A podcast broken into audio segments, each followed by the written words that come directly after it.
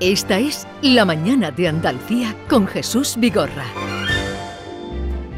Como les venimos contando, eh, esta mañana PSOE y PP cerraron un acuerdo para renovar el Constitucional, el Tribunal de Cuentas, la Agencia de Protección de Datos y el Defensor del Pueblo. Joaquín Moeque, buenos días. Muy buenos días, Vigorra, ¿qué tal? Ya estabas al tanto de, estos cambios sí. que sean después de tanto falta el prueba-error, falta el, Supremo, sí, el Supremo y el Constitucional, del el Consejo General de Poder Judicial.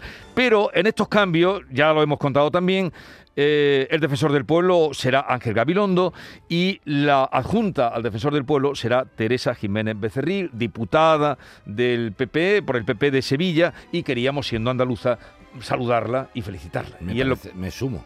Y es lo que vamos a hacer. Teresa Jiménez Becerril, buenos días. Buenos días. Enhorabuena, felicidades. Bueno, muchísimas gracias, muchísimas gracias. Eh, ha sido, le estaba comentando a Joaquín Moekel, que creo que os conocéis, ¿no? Mucho. Sí, mucho. mucho. mucho. mucho. Estuvimos en Bruselas juntos, fíjate, porque Sí. Teresa se portó muy bien como sevillana y se involucró muchísimo en un conflicto que teníamos aquí en la ciudad de Sevilla con los mayoristas de pescado y ella fue la nuestra guía eh, y además se involucró muchísimo en la comisión de peticiones y se consiguió, fíjate, eh, Europa tiró del, del- del- de, de las orejillas al ayuntamiento de Sevilla en aquel tiempo y el ayuntamiento de no tuvo más remedio que, que acceder a lo que a lo que era a todas luces un- una falta al- al- a la competencia, ¿no? Era una cuestión de un incumplimiento flagrantísimo de, de- de la competencia. Bueno, pues celebro que estés aquí con nosotros para este momento. Eh, le decía a Joaquín, Teresa, cuando ha llegado hace un momento, le digo, ha sido la mejor noticia en la semana eh, donde se recordaba el décimo aniversario del alto el fuego de ETA. Digo, porque vaya como empezó con las declaraciones de Otegui, que vaya como continuó y vaya cómo va a terminar mañana con la manifestación a la que van a acudir, en fin, eh, acercamiento de presos etarra. Digo, la mejor noticia que hemos tenido ha sido la de Teresa Jiménez Becerril en ese cargo que va a ostentar ahora. Bueno, yo desde luego eh, seguiré de- defendiendo lo que siempre he hecho al revés. Yo creo que tengo una oportunidad doble para, para estar al lado de las víctimas, para defender los derechos de las víctimas del terrorismo, que como sabemos todos están siendo pisoteados y desde luego eh, vamos a vamos a defenderlos desde allí. Yo he legislado mucho, llevo mucho tiempo eh, legislando desde Europa por los derechos de todas las víctimas, de las víctimas del delito. También aquí tenemos la ley, el Estatuto de la Víctima, y yo creo que es importantísimo ahora desde esta institución que es muy importante para ayudar para ayudar a la gente para defender sus derechos fundamentales eh, creo que es muy importante pasar a la acción o sea una cosa es legislar y ahora tengo la gran oportunidad también de ver que esas leyes que eso que tú haces es verdaderamente útil y en qué falla en qué no falla para poder también estar en contacto con los legisladores y para poder ver cómo cómo se puede ayudar y que no quede en y que no quede solo en, en papel no y yo creo y lo que espero es desde este puesto desde esta oportunidad mm, tener la posibilidad de trabajar y que se vea el trabajo o sea que que, que podamos realmente ayudar a la gente. Yo creo que es un reto importantísimo con el que yo tengo mucha ilusión, que a mí no me van a, cambiar nadie, yo voy a seguir siempre con mi criterio de lo que creo que es verdaderamente eh, de justicia y, bueno, pues agradecida de que hayan pensado en mí, estar, y, espero estar a la altura y, bueno, que cuenten siempre las víctimas, cualquier tipo de víctima conmigo. Bueno, pues muchísimas gracias por atendernos, enhorabuena y mucha suerte para el desempeño de su función. Teresa. Muchísimas gracias a ustedes. Gracias. Hasta luego. Yo creo que va a ser una magnífica Junta al Defensor del Pueblo. ¿Sabes por qué? Porque, como bien dice ella, ahora va a ver la segunda parte de la primera parte. La primera parte es legislar. legislar. Y ahora esa legislación, ¿para qué sirve? ¿Queda en un saco roto o se aplica? Pues la aplicación de la norma jurídica es muy importante. O sea, que las leyes que se dictan después tengan un, un reflejo en su aplicación. Y ella se involucra mucho. ¿eh? Por cierto, una pequeña cosa. Esta mañana cuando estaba dando otra andaluza que ha llegado al Constitucional, que es Inmaculada Montalbán, que muchas veces la hemos eh, entre- entrevistado como experta en Derecho Constitucional y, y- y jueza que era de- del Tribunal Superior de Justicia de Andalucía, destacaban en su currículum como el primer galardón que tiene la Cruz de Raimundo de Peñafort. Hombre, La, la que tú tienes, la que te concedieron este año sí, señor, en el verano. De Justicia, sí, y que el señor. otro día le regalaste a la Macarena, por Sí, cierto. señor, sí, Ah, señor. Y al Baratillo también, ¿cómo no? Sí, señor. Eh, pues eh, ya ven, nivel, nivel, nivel. No hay bueno, más remedio, no hay más remedio. Lo vamos- mismo- Lo mismo terminamos constitucional algún día. Llama a Vigorra. vamos con Manuel de Jerez. Buenos días, Manuel. Eh, buenos días, Jesús. Venga, cuéntanos, ¿qué te pasa a ti, hombre? Pues mira, yo el pasado mm, 15 de enero de 2020 me instaló en esas soluciones integrales un termoeléctrico en mi casa. ¿eh? Lo instala, lo contrato en Tarsis Renovables, la, la delegación de Endesa en la calle Algarve de Jerez. Entonces, pues nada, el termo pues se pagaba en cómodos plazos mensuales dentro de la factura de la luz. ¿Eh? Todo esto pues Sí. lo he adjuntado en las facturas y demás. Entonces, pues al mes de tenerlo instalado, pues resulta de que el termo pues tiene un problema de fuga de agua, salta el diferencial y eh, llamo y demás, vienen y en una semana pues me vuelven a poner otro, el cual dura eh, unos meses, concretamente ya en plena pandemia, en julio del año 2020, pues resulta que la misma historia, el, el vuelve a irse, eh, salta eh, lo que es el diferencial y entonces pues vienen, lo ven y me tienen un mes eh, sin termoeléctrico, ¿eh? porque por lo visto dice que no lo había, eh, concretamente era un Cointra modelo T100, que total, que me tiene yo pagando un servicio y no me lo tiene. Bueno, pues yo me lo mm, van, hacen unas pruebas, se dan cuenta de que la presión del agua, cosa que tiene que haber hecho desde el principio, es excesiva y entonces ponen una válvula que la cual pago yo y me instala eh, un nuevo termoeléctrico, el cual sigue funcionando y el cual yo sigo pagando. Pero ¿cuál es mi sorpresa? Que el pasado mes de febrero resulta, eh, bueno, he juntado toda la factura y como puede ver, eh, viene la parte, digamos, 32,80 euros todos los meses que pagaba yo. Eh, bueno, todo esto en tres años, el calentador me salía por 700 y pico de euros, un calentador que vale 270 o 280 euros. Bueno, pues lo curioso de esto es que la factura, concretamente el periodo de facturación desde el 31 de mayo de 2021 al 10 de agosto del 2021, 71 días, pues me viene una factura de 655,27 euros, de las cuales, en lo que respecta eh, a energía, son 138, 198,23. Y está, me, quiere, me cobran, lógicamente, la parte proporcional, la cuota, que son 32,86, pero me quieren cobrar el calentador entero, que son 414 euros. Entonces yo llamo a Endesa y me dicen de que yo he llamado el 6 de agosto diciendo de que yo lo quería pagar entero. Yo no he llamado a Endesa para nada. Sí. Entonces, pues, Endesa, pues, llamo a, por supuesto, no lo pago, ¿eh? lo, lo echo para detrás. Llamo a Endesa X, ahí que sí, que tal y cual, que lo van a estudiar, y recibo, ya he recibido dos notificaciones de corte de energía. Entonces, pues llamo a, a donde está el tema de corte de energía y, y de pago y me dice que yo no tiene nada que ver con eso, que ellos quieren cobrar 655 euros lo que viene ahí. Digo, mire, por lo menos yo pago el suministro eléctrico, pero lo que yo estoy dispuesto a pagar es una cosa que no me corresponde, que yo estoy pagando en, digamos, en cómodos plazos y ahí estoy esperando que Endesa me llame. Vale, antes de eh, pasar a Joaquín Moel, que está escuchando atentamente. Oye, Manuel, ¿tú tienes, eh, tienes relación con la música? Sí, sí, Joaquín me conoce. Ah, sí, ah, bueno, bueno. Sí, Joaquín me conoce. ¿Tú lo conoces sí. o no? Manuel, Oh. Manuel Picón, un gran aficionado a la música de Semana Santa, ¿no? Está muy metido, Manolo, en ese tipo de Sí, pero yo es que me, me sonaba también la Eso, voz. Claro, claro. Sí, Venga. Sí, porque yo te he estado por aquí Jesús. alguna vez, ¿no? Sí, Manolo, sí. En el Canal Sur hemos estado alguna cosa Sí. Bueno, pues vamos, a ver, la cosa, Manuel, está de la siguiente forma. La cosa sería de la siguiente forma.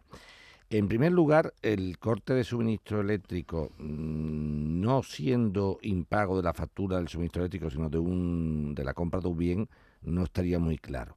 Sí te digo que una cosa es la parte teórica, Manuel, y otra cosa la parte práctica. ¿eh? Teóricamente ellos no te pueden cortar, pero jurídicamente si corta, cortan y después haya película. ¿eh? Entonces, vamos a ver una cosa. Yo lo que haría sería primero mandar una transferencia a Endesa, habría que buscar de alguna forma alguna cuenta de Endesa, para ingresarle solamente la parte de la factura excepto el termo. O sea, y ingresarla tú personalmente, es decir, pago factura parcial tal de suministro eléctrico menos termo. Tú dirás, ¿cómo lo hago? Endesa tiene mm, cuentas en todos los bancos, en todos los bancos. O sea que habría que intentar ingresar una cantidad a esta, a esta empresa. Eh, de la- solamente del De- fluido eléctrico. Ahora bien, el tema es, Si Endesa tiene grabadas las conversaciones, y se graban, ¿eh? igual que la radio se graba, Endesa también graba las conversaciones. Como Endesa tenga grabada una conversación del 6 de agosto, del 2 de agosto, del día que sea, Manuel, donde tú dices, no me importa pagar el termo de golpe, eso sí es un problemón. Entonces, No, yo no he llamado, yo no he llamado Borín. no, no, si no te, yo no te- pero si no dudo que tú no llamamos, ¿no? Yo te, de que, que no te, te digo que si aparece la cinta es un problema. Te explico, yo eso he tenido, la semana pasada, justamente la semana pasada, hemos tenido un caso en el despacho de una compañía de seguro, de una chica, una señorita, que no le cubrían una cuestión ginecológica, porque cuando le hicieron el cuestionario de salud no lo hizo bien. Entonces se lo hicieron eh, telefónicamente. He pedido la cinta y me la han mandado. Y efectivamente, cuando le preguntan sobre una mm, supuesta mm, enfermedad, dice, ¿ha padecido usted alguna vez tal cosa? Y dice, no. Y si la había padecido. No sé, entonces, si aparece en Endesa una llamada telefónica tuya, que según tú es imposible, porque producido. tú no has llamado, no hay ningún problema. Que hay que decirle, quiero ahora mismo que me, que me, que me manden ustedes la llamada que supuestamente hice yo para comprobar esa identidad. O sea, haz una reclamación a Endesa al Pidiendo recla- diciendo que te "Mire usted, demuestren. niego haber solicitado el pago de golpe tal y cual.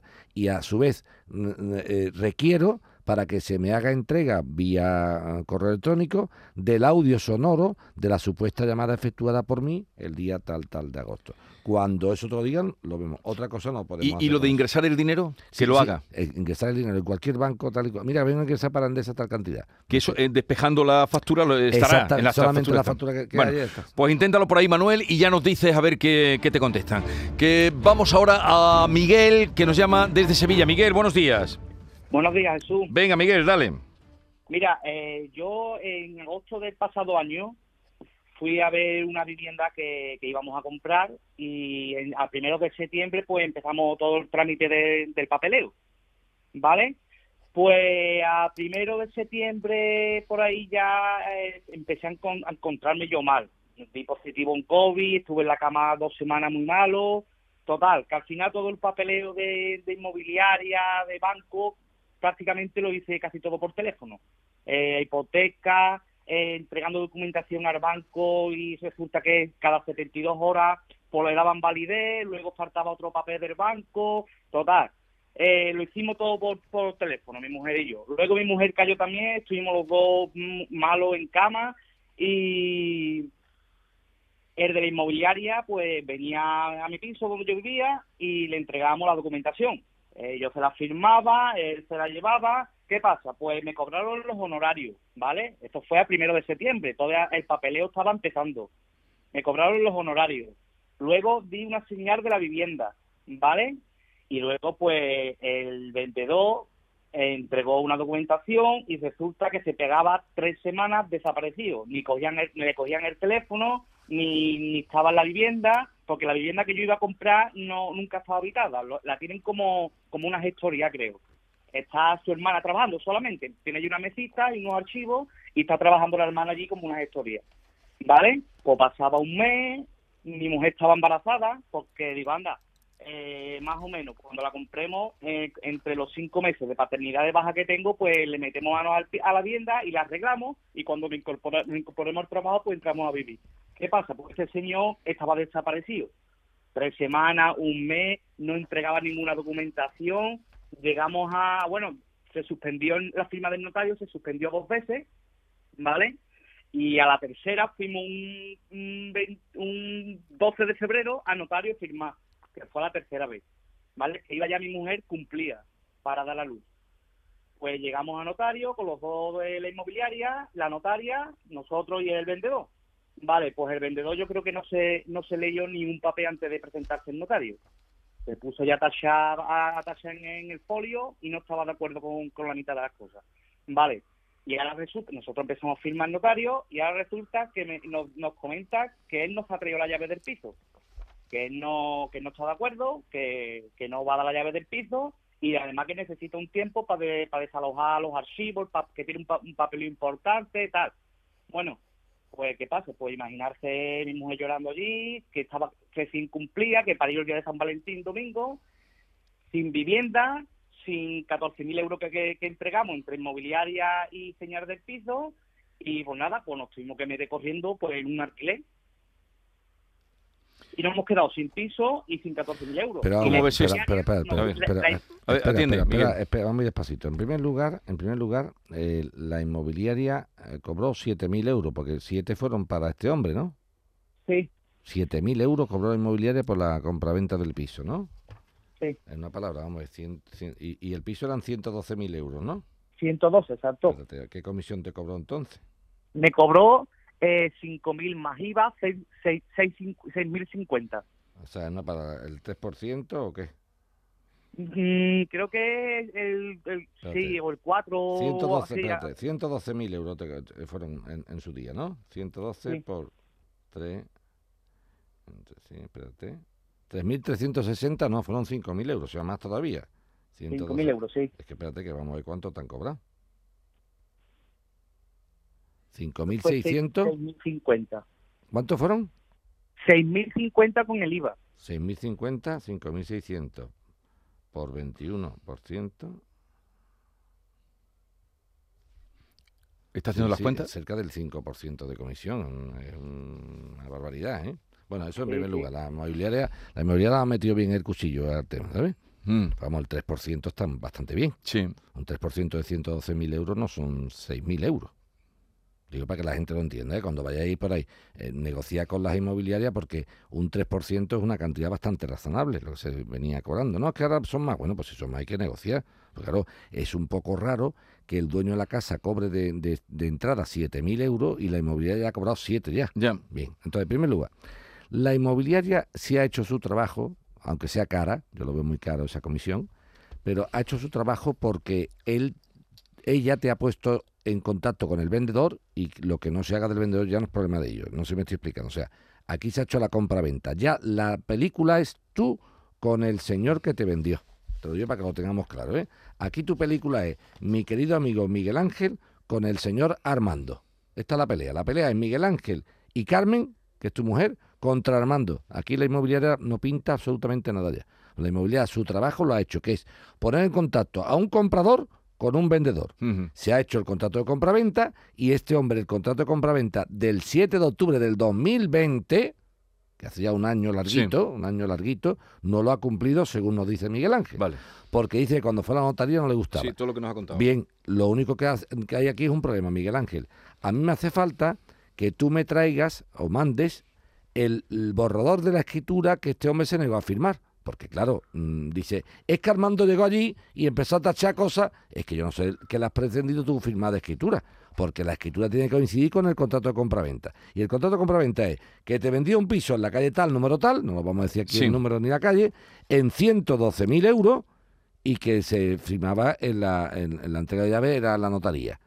Si ahora resulta que aparte de eso hemos puesto otras cosas o lo que sea, Entonces tiene que mandar el borrador de la escritura que, lo que yo quiero descubrir, Vigorra, para que lo. Mira, Miguel Ángel, yo tengo que descubrir por qué Armando se negó a firmarte la escritura el día que estabas en la notaría. Sí. Yo tengo que verlo. Entonces, si se ha negado porque le ha salido del alma, obviamente tengo acción contra Armando, pero además que la tengo ya, Sí. al juzgado de cabeza, Sí. el tío. Pero si Armando se ha negado a firmar, porque cuando llegó a la notaría la escritura se parecía al contrato, lo mismo que un bizcocho a una bicicleta, pues entonces no hay tu tía. ¿Tú, tú tienes esa escritura? Un borrador de esa escritura. Pues no sé, lo, lo, lo tendré que mirar. Si no, Claro, tú te vas a la notaría y dices, oiga, por no, favor, tiene que tener en la eh, notaría. de- deme usted el borrador de lo que... Deme usted un borrador de lo que pretendíamos firmar el día que estuvimos aquí, para yo ver si hay mucha diferencia entre lo que se pretendía firmar y el contrato, para que lo entendamos, Miguel.